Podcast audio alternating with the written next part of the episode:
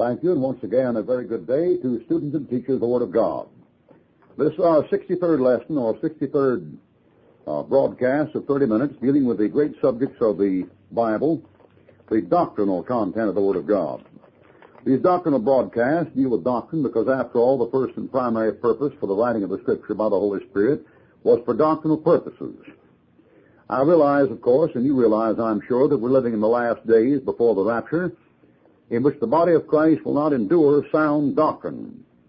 And to reinforce their false doctrines, they have invented and uh, devised 54 translations of the Bible, each one designed to back up a peculiar teaching by the particular group. We call these people the Alexandrian cult, as all the new Bibles come from Alexandria in North Africa.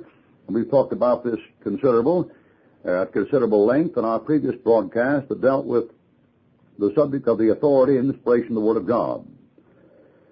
Uh, the 63rd broadcast we're engaged in today deals with the, the creation story. And of course, when we say the creation story, we mean the only scientific uh, account of the creation in print. The only scientific textbook on the creation, of course, is the Holy Bible. And uh, we may uh, be entertained amused at times by the futile attempts of people like uh, uh Houghton and uh, Bryce and Darwin and Haeckel and Huxley and Lyell and Paley and other deluded souls as they try to uh, conjure up uh, scientific conjectures and theories about the creation. But there's only one scientific textbook in print that deals with creation, and that'll be the King James 1611 Authorized Version. It won't be the Living Bible. If the Living Bible doesn't start Genesis 1-1 with the Hebrew phrase or the English phrase, but uh, goes by the evolutionary conjecture, making it a participle instead of what it is. Now, as I said before, we're dealing with primarily with doctrine in these broadcasts because all Scripture is given inspiration of God and is profitable, first of all, for doctrine. After all, the main purpose in the writing of the Bible by God the Holy Spirit was to clearly draw the line between what is so and what is not so. As the Antichrist prepares his kingdom to the ecumenical movement and the return of the charismatics to the pagan Roman North African church, what he is interested in doing is getting rid of differences this will be perfectly acceptable to the apostate body of Christ in the last days, as most of them, uh, the leaders, will be college educated. And in colleges, you're taught to get rid of differences. I'll be very brief or as brief as possible what I'm about to say. A college education today consists of the theory or the teaching that the greatest danger on earth is war. That's the first religious dogma of every state university in America. That religion is taught in every college in America. The greatest danger, the most terrible, appalling thing is war. Uh, a slight psychological variation of this is the greatest sin in the world is to refuse to progress or grow. Now, these are the two religious dogmas taught by the college professors in every state university in America. What is their solution for solving these dangers? I mean, after all, if a man's going to be an educated man, he surely can't just discuss what the trouble is. I mean, surely somewhere down the line he must uh, have a cure for it, or at least profess to think about a cure. The cure uh, propagated and promoted and postulated by these uh, Darwinian monkeys is that the, you'll never get rid of war till you get rid of differences. Therefore, a college curriculum consists in teaching the young sucker that if you can make the men like women, and make the women like men, and make the Catholics like Protestants for daily vacation Bible schools and Sunday school literature, and make the Protestants like Catholics carrying crosses and going to Mass, and make the Occidentals Oriental by shaving their head and teach them to say Om and sit cross-legged, and make the Orientals like Occidentals, teach them how to drive motorcycles and play baseball that if you can just get all the old people to dress and act like children and put the five-year-olds around the television set and get him, get him discussing international politics like adults, if you can just get all the democratic capitalistic people to adopt socialism, a form government, move toward communism, and the communists to trade and wheat with you and get a little capitalistic, if you can just reduce to a common, passive, mongrel conglomerate the human race, you'll have peace on earth. That's what educated people learn in college. In Christian education, you're taught this. If you can just take the King James Bible, of the Protestant Reformation, and translate it according to the Vatican manuscript in the Vatican in Rome, and turn it into the Jesuit Rheims Bible of 1582, and then take your Roman Catholic Bibles, the American and Jerusalem Bibles, and take those things and retranslate them in common plain English like a new ASV, that you get rid of the differences. The Bible has a word for this. It's called leaven. In the Old Testament, it's called spiritual adultery. And it consists of the jamming together of two elements that don't mix. Out in the world, it's called integration.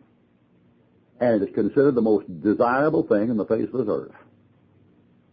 Men by nature are spiritual fornicators. And the highest aim any unsaved man has is listening to this broadcast is peace and prosperity. Period. That's the only aim you have in life, is to get along with your fellow man and get along good while you're doing it. And that's where your religion begins and that's where it ends. That's the standard college curriculum. All right, people trying to bring to a common denominator and level and bring things down to a mongrel, passive, conglomerate, gray mass cannot dare take the full amount of truth given by the Bible. Because the further you go in the Bible, the more it gets clear that things that are different are not equal. That's a maxim of logic.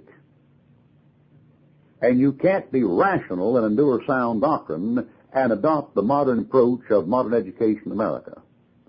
You have to be irrational to do it. So we talk about doctrinal matters on the Theological Seminar of the Air. We're dealing with dynamite, nitroglycerin. Because the body of Christ can no longer stand sound doctrine.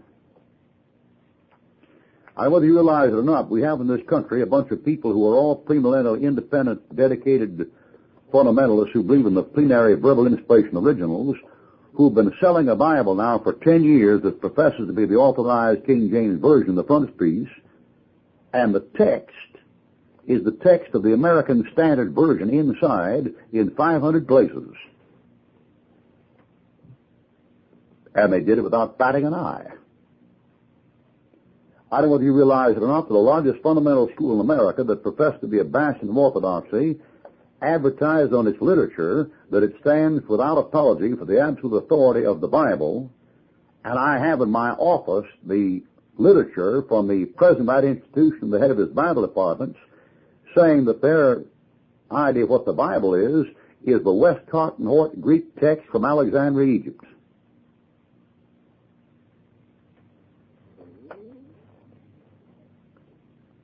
You're near the end, friend. Now we believe that God is the creator of all things. Today we'll make a detailed study of this much accepted but little understood question. Some Bible teachers steer clear of this subject because of the bitter struggle between the theories of evolution and so-called science. 1 Timothy 6.20. Which is why the modern fundamentalist has altered 1 Timothy 6.20 to read knowledge instead of science. Because the modern fundamentalist reviser or translator is an apostate and he's afraid of science and scientific discovery, so he has altered the King James text of 1 Timothy 6.20. This is the modern apostate fundamentalist who cannot endure sound doctrine. Now we gladly take our place with John, who said about God, art worthy, O Lord, to receive glory and honor and power, for thou hast created all things, and for thy pleasure they are and were created. The first thing we believe is the author of Genesis and the creation story is the author of history and our Savior. In Genesis 1-1, the Bible said in the beginning, God created the heaven and earth.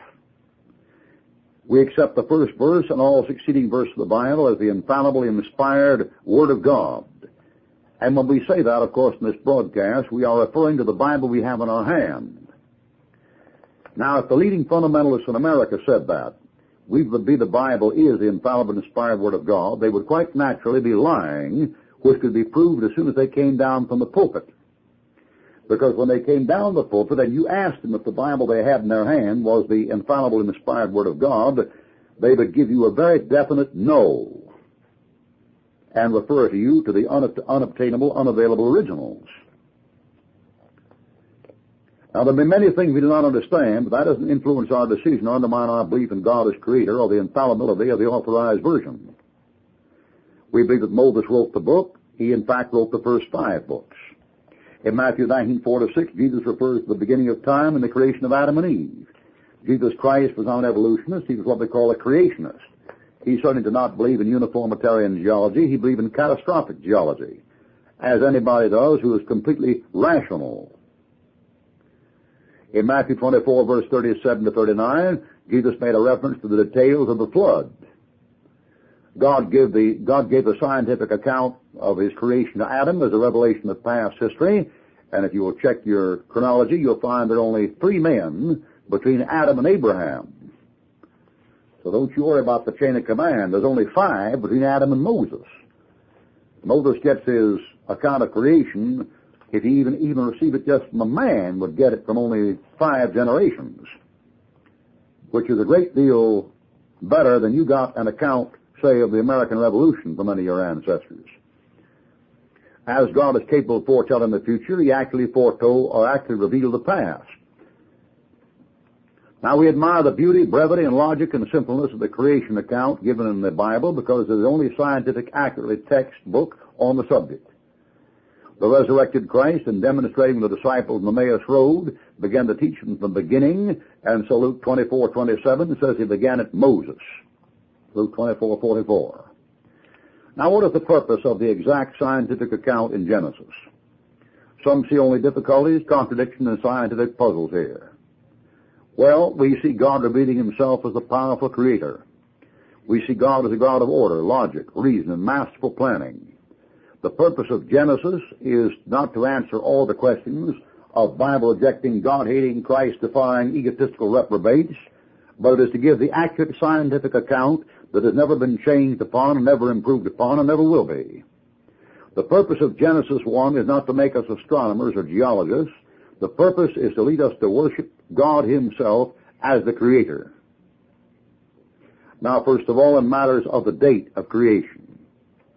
And of course, here is where the controversy rages between Bible believers and evolutionists. The scientists, some of them, maintain from the study of geology that the Earth is a few million years old, and others say it is about 6,000 years old, and the contemporary geology bit says that it's 2 billion 500 million years old. The modern apostate fundamentalist who can't stand sound doctrine says perhaps both sides are correct and the misunderstanding has arisen because of the unknown length of time between Genesis 1 2 and Genesis 1 3. No, there was no misunderstanding that arose there at all. The modern scientist or evolutionists who believes in the theory of evolution and uniformitarian geology and makes the earth millions and billions of years old had no trouble misunderstanding anything in Genesis 1. He simply, as any professional liar, lied to justify his own fallen nature.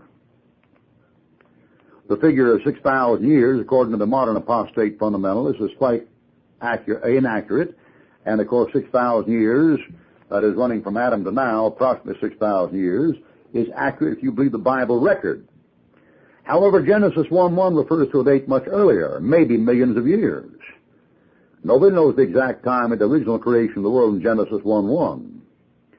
We are assured in verse 2 that's not the original creation because 2 Peter chapter 3 tells us something happened to the original creation. God, uh, Genesis 1, 2 says something terrible happened, a great calamity of some kind, and the earth was without form and void, darkness upon the face of the deep, and this is undoubtedly connected with the events in Ezekiel 28 and Isaiah 14. But even more, the event is described in 2 Peter chapter 3. And the modern body of apostate fundamentalists who write apologetic, apologetic literature about the flood have all rejected 2 Peter 3 as applying to Genesis 1, 2, which of course it does. So the modern apostate fundamentalist is just as infidelic and just as heretical as the modern evolutionist, at least where rejection of the King James text is concerned. This earth was immersed in water in Genesis 1, 2, according to 2 Peter chapter 3. And the most advanced apologetics of the uh, Christian Research Life Foundations and business in California rejects that truth because they reject the King James text as an infallible authority. We take it as infallible authority, so we have advanced re- revelation, advanced information revealed to us that of course they can't find. Where a man rejects light, Of course he can't see light. You can't see sunlight by turning your back on it, closing your eyes, and put the blinder over your head. But there is no particular point in going along with any of the compromisers or apostates on these matters. After all, if science professes to be true knowledge, then true knowledge will certainly back up the truth. For example, all this business about talking about the date of the earth and where it came from and this and that, haven't you ever noticed something from the standpoint of the scientists themselves and their own profession that doesn't match anything they're saying and proves them to be confirmed liars? For example, did you know that uh, Neve said the Kant-Laplace theory of the origin of the universe cannot be defended by many scientists, by any scientist? Merz in European Thought in the 19th Century, page 285, said the theory belongs to the romance of science. Fleischmann in his work says he denies evolution altogether. Rudolf Otto in Naturalism Religion says Darwinism is theoretically worthless. Professor Pettigrew of St. Andrews University in Design Human Nature, Volume 3, says there is no proof of man's direct or indirect descent. Professor von Pfeifensdorf of Theologische Rundschau 1905, page 85, says there is no materialist explanation for creation. The Darwinian theory of descent doesn't make one single fact, doesn't have one single fact to confirm it.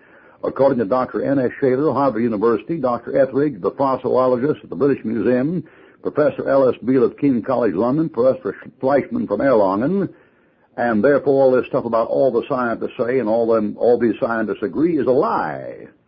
They don't.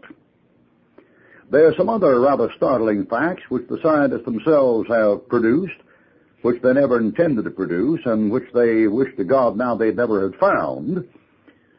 But among these are the stultifying fact that when they try to judge the date of the earth by various sources, they run into everything in the world that would show that the earth hasn't been here more than uh, 10,000 years at the oldest. Uh, for example, the present rate of sedimentary erosion would have reduced all continents to sea level in six million years. So the Earth hasn't been here for six million years. The present rate of volcanic emission would have produced all the water of the oceans in 340 million years, and the entire crust of the Earth in 45 million years. So you can throw out the two billion year date. The comets in the solar system are disintegrating so rapidly none of them could have been older than 40 million years.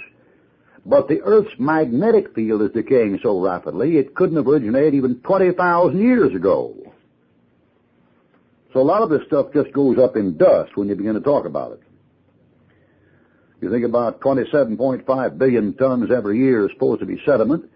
Are 30.4 million cubic miles of continental crust above sea level having a mass of 383 uh, uh, quadrillion tons and you reduce that thing right down, you find out the Earth, the whole continent would have been eroded and washed away in 14 million years, 70 times every billion years. All the continents would have been washed into nothing if this Earth had been here 14 million years. The rate of erosion or sedimentary deposit proves it has not been here for 14 million years.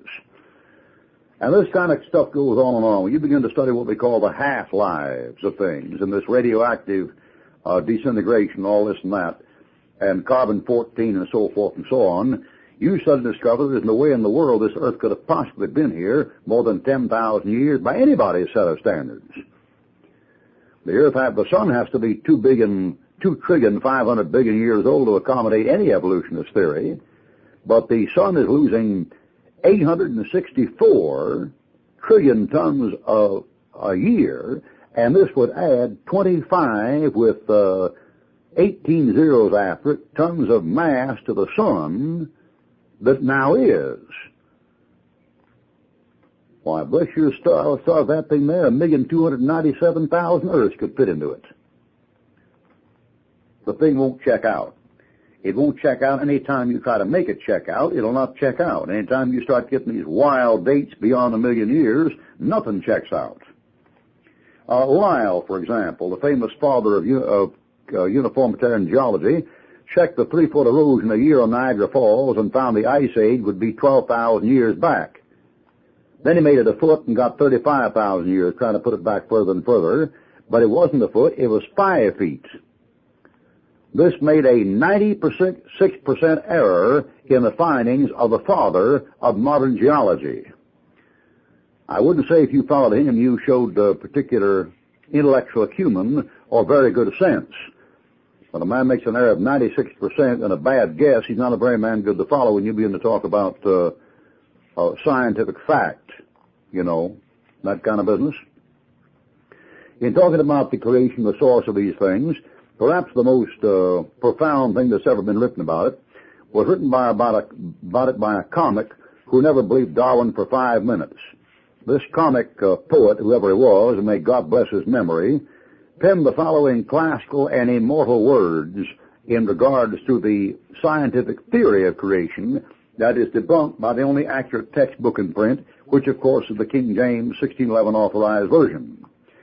He wrote, Upon a rock, yet uncreate, an uncreated being sate, amid a chaos incohate.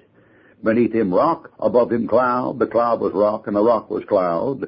The rock then growing soft and warm, the cloud began to take a form, a form chaotic, vast and vague, which issued in the cosmic egg. Then the being uncreate upon the egg did incubate, and thus became the incubator, and of the egg did alligate, and thus became the alligator. And the incubate was potentate, but the alligator was potentator. Now there is no science of origins anywhere outside of Genesis 1, verse 1. If you want to get downright scientific about it, all transformation of matter that results in the reduction of energy is a result of degeneration, of breaking down from the complex to the simple. The laws of thermodynamics know nothing about a breaking down of the simple into the complex. That is the peculiar hallucination taught by the United Nations and the Communist Party. Science is supposed to be a correlated body of absolute knowledge, what they call a demonstrable fact observable. Nobody can demonstrate that Genesis 1-1 is wrong, or Genesis 1 or Genesis 2, and nobody has ever observed it.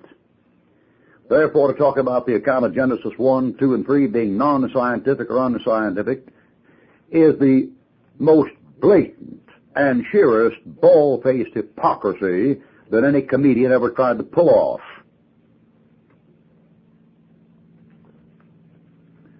We have this gospel of dirt. Where Anaximander talks about pristine mud coming from infinity, and Huxley's Bathybius, out of which everything evolved, and Diogenes' mind stuff, and Weismann's silly biophores, and Spencer's ridiculous vitalized molecules, and Darwin's gemmules, possessed with the affinity for each other, which acted as if they had intelligence which is as much as saying from creative hobblegobbles there came vitalized zimmy that contain enough higgledy-piggledy flap dabbles to produce octopopuluses. It all comes about the same thing when you boil the thing right down. Aldous Huxley, the famous deluded maniac, said, PhDs in sociology will never be corrupted by power. Their strength is as the strength of ten men because their heart is pure, and their heart is pure because they are scientists. Now after that you write down B-A-L-O-N-E-Y. That's Aldous Huxley, one of the most deceived, deluded, hell-bound sinners that ever bust hell wide open. Now there are only four possibilities in regard to this universe. You may as well face it. I mean, speaking from the standpoint of somebody who's intellectually honest and is rational and possessed of you know, their sane faculties, there are only four possibilities. Number one, it always has been here, or it came from nothing naturally, or it came from nothing supernaturally, or it's only an imaginary existentialism. Now you name one possibility I didn't cover. After all, I've had 10 years of college. I'm not exactly a grade school kid, you know. I've sat at that desk for 22 years. Tell me all about it, son. Some of you medical doctors, if you care to instruct me, I know some Greek and Latin you don't know. Do you know that? You won't find it in Gray's Anatomy. You know what I mean, jelly bean? There are only four possibilities. It always has been here. This is denied by the second law of thermodynamics. It came from nothing naturally. This is denied by the first law of thermodynamics. If it's imaginary existentialism, it's the definition of an insane man because drugs can produce the same thing. you're only left with one alternative as a rational man. It came from nothing supernaturally. And that is the exact existential, pragmatic, objective, empirical, scientific statement found in the King James 1611 authorized version, and the other three possibilities are ruled out by the scientists themselves according to their own profession of faith. Do you understand that? You have nebular hypothesis as a theory for the origin, or the planetesimal theory, or the tidal theory, or the binary theory, or any other kind of theory, and all you've got is theoretical conjecture. You judge it by the uranium breakdown, that'll give you a maximum age of one billion eight hundred million years because that's the oldest sample in igneous rock. The whole theory is built upon conjecture of a constant atmosphere, which has never been, that turns lava to salt water and freezes salt water a mile deep at the poles. Imagine that. The rate of erosion at Niagara Falls would put uh, the falls in in uh, Michigan in the year 420,000 BC. All this stuff and all this nonsense. If the Earth was slung from the sun, it came out with 6,000 degrees, and it had no chemical compounds, and chemical compounds couldn't be formed until it was below 4,800 degrees. The oxygen would have had to come from nowhere. There are no silicas and metals because they couldn't be perform, uh, couldn't be uh, formed without oxygen. So we're told there was H2O in a vapor state till the temperature got below 374 degrees. There's no H2O in a vapor state on Venus, Mars, Mercury, or the Moon. And then we're to believe that it rained till the whole Earth was covered? Let me tell you something, brother. It takes faith to be an evolutionist. I mean, let me tell you something. It takes faith. No geologist or paleontologist has any explanation for the ice cap that covered the Pennsylvania swamps where the coal beds were formed. It came down too slow. Now, we don't have time to discuss all that on today's broadcast. So next week we'll take up our discussion of these matters further. Suffice it to say that the most, grinding and condemning evidence produced against these silly evolutionists is the fact that if the Earth or the solar system or the universe were eternal and had been here from infinity, infinity, they would have worn out at least 900 quadrillion years ago, according to the second law of thermodynamics. The scholars and scientists' own laws, which they have erected and constructed themselves, rule out evolution as a sane conjecture or rational theory by anybody's set of standards. The law of entropy within the closed system would have destroyed this universe more than a hundred billion light years ago. If it got started back there, I'd say 150 million year, million times before that. It's mutually, mutually exclusive, brother. The laws of thermodynamics, first, second, and third law, rule out any scientist as being sane who believes in evolution as anything but pure pagan speculation from primitive imagination. We'll talk about, that more in our next broadcast. Until then, may the Lord bless you and good day.